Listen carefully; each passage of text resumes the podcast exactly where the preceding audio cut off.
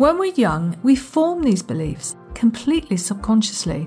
Uncovering these beliefs can be emotional, sometimes painful, but ultimately liberating as we understand with our adult minds that we made these beliefs when we were unable to stand back and assess a situation with wisdom and balance that we now, as adults, can.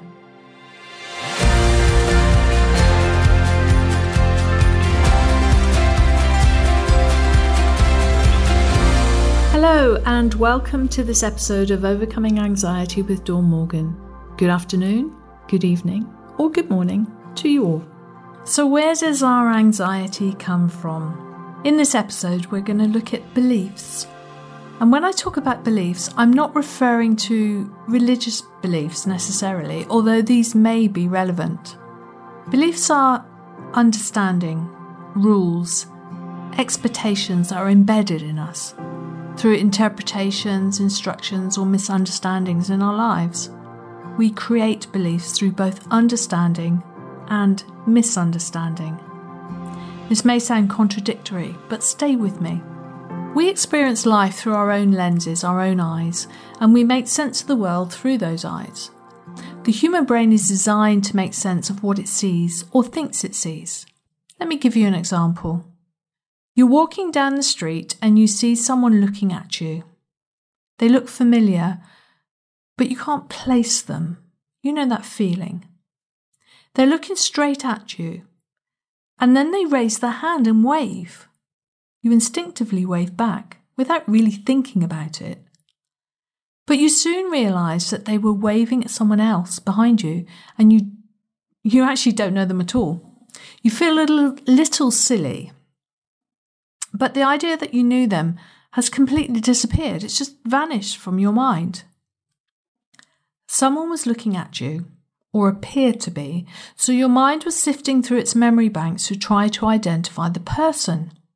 Whilst it was doing so, that person waved, which upped the value of the perceived memory, and you acknowledged them as an involuntary response.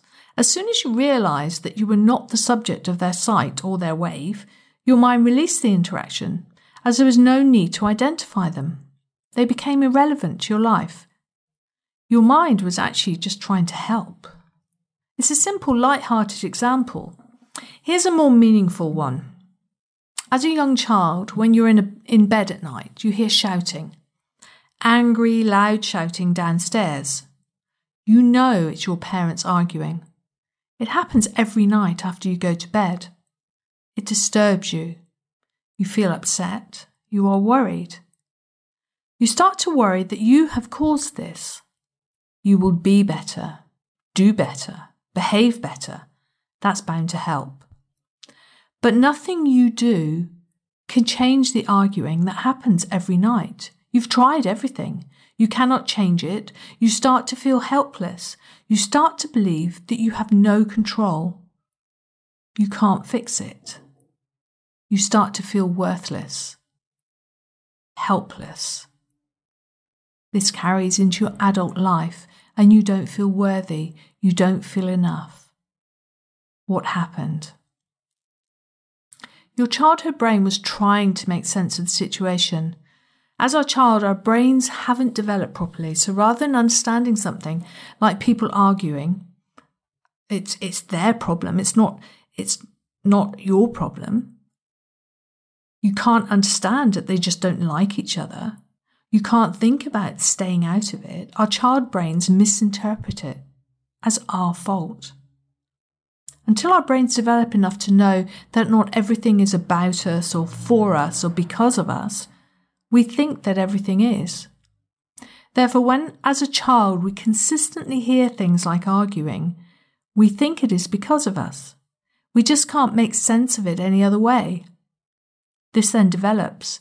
The story, the interpretation of the situation grows into I am not enough.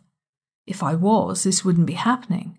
I'm not good enough. I'm not worthy enough. I must do better.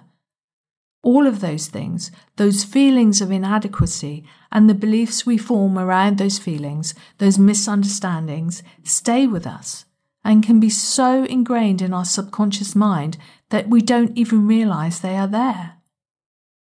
Like one of one client of mine whose sister was always described to friends and family as the pretty one, whereas she was described as the clever one. She wanted to be clever, but also wanted to be pretty, and didn't believe she was, as her child brain misinterpreted her mother's words as meaning she wasn't pretty. Likewise, her sister always felt like she was stupid because of the same remarks. These comments were never said to the girls themselves, just in conversation to others, but that was enough to form beliefs through misinterpretation. No harm was ever intended by the parent, but it did happen nonetheless. Beliefs can also be what we were told directly by our parents, or our friends, or society, or school. Like one client of mine who had beautiful dark hair and green eyes as a child, and actually still does. But her father told her that to be beautiful she had to have blonde hair and blue eyes like her sister. She didn't believe she was beautiful. She didn't believe it then. She doesn't believe it now. Her father doesn't believe that anymore, but she still does.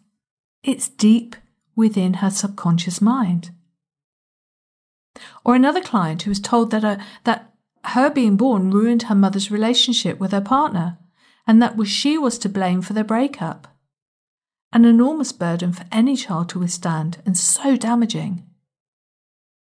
Her belief in not being good enough was so ingrained in her belief system that it took some really deep inner work to loosen it before we could really get moving. When we're young, as babies, toddlers, children, or teenagers, but also as adults, we form these beliefs, sometimes knowingly, sometimes completely subconsciously. We go through life with these beliefs guiding our subconscious minds, taking us to unwanted places, limiting us in our lives, and sometimes even completely destroying our lives.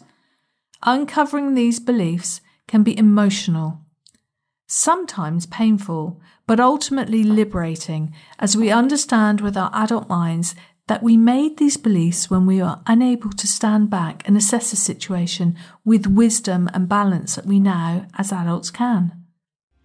So, what things in your past what do you think is hidden? The beliefs that you have. Have you ever thought about your beliefs? Even the ones that you're conscious of. What do you believe? What is it that's holding you back? Until next time. Thank you for listening to today's show. Please follow or subscribe to get the latest episodes as soon as they're available. Whilst you are there, Please also comment and review as it helps me and other listeners know what is good and what is not. If you would like to get in touch, feel free to reach out to me via the contact details in my show notes or through Facebook at Finding Freedom Club.